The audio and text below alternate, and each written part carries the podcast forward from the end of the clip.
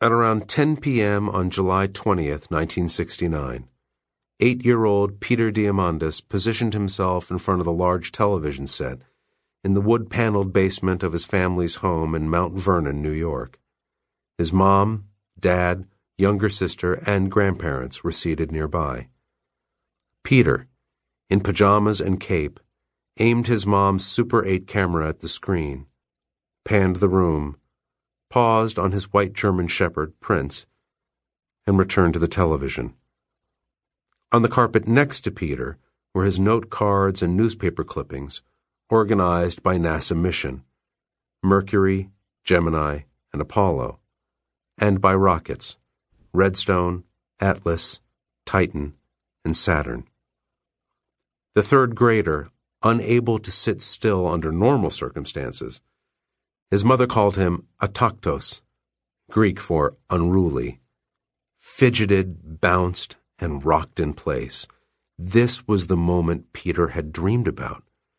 A moment that promised to be better than all the electronics he could buy at Radio Shack, cooler than every Estes rocket ever made, more exciting even than the M80s lit on his birthday, sending his mom and friends diving for cover. The Sears Silvertone TV was tuned to CBS Evening News with Walter Cronkite, the seasoned newsman who was at Cape Kennedy, Florida. Peter, with the camera on, read the words, Man on the Moon, the epic journey of Apollo 11. He listened to a clip from a speech given by President Kennedy in May 1961. I believe that this nation should commit itself to achieving the goal, before this decade is out, of landing a man on the moon and returning him safely to the Earth. No single space project in this period will be more impressive to mankind or more important for the long range exploration of space, and none will be so difficult or expensive to accomplish. The on screen countdown began for Apollo 11 astronauts Neil Armstrong and Edwin Buzz Aldrin to park their lunar lander on the surface of the moon. A quest for the ages, a Cold War imperative, and a high stakes contest between nations that had begun when the Soviet Union launched Sputnik, the world's first artificial satellite, on October 4, 1957. Now, almost 12 years later, America was trying to make history of its own.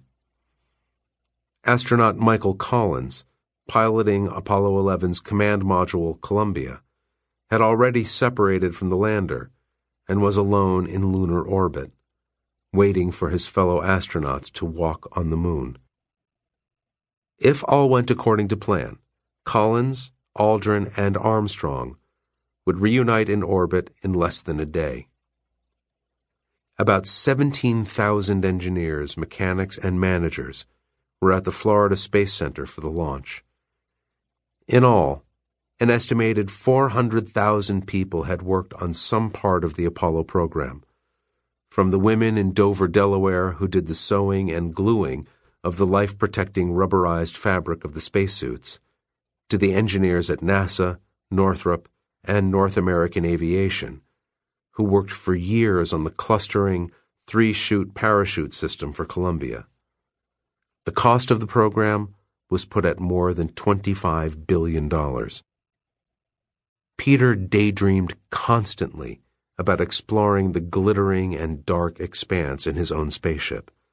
Like the Robinson family in the television series Lost in Space, with the precocious nine year old son Will Robinson and the humanized and weaponized robot.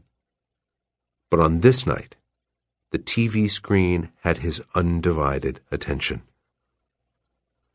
Cronkite in his deep voice and languid manner, said, Ten minutes to the touchdown. Oh boy. Ten minutes to landing on the moon. The program flashed between streamed images of the moon and simulations of the landing done by CBS with NASA's help. The signal from the lunar camera had to be transmitted a quarter of a million miles to the Parkes Radio Astronomy Observatory west of Sydney, Australia, and then across the Pacific Ocean by satellite to the control center in Houston. From there, the images would go to television networks and finally to television sets in the United States and abroad.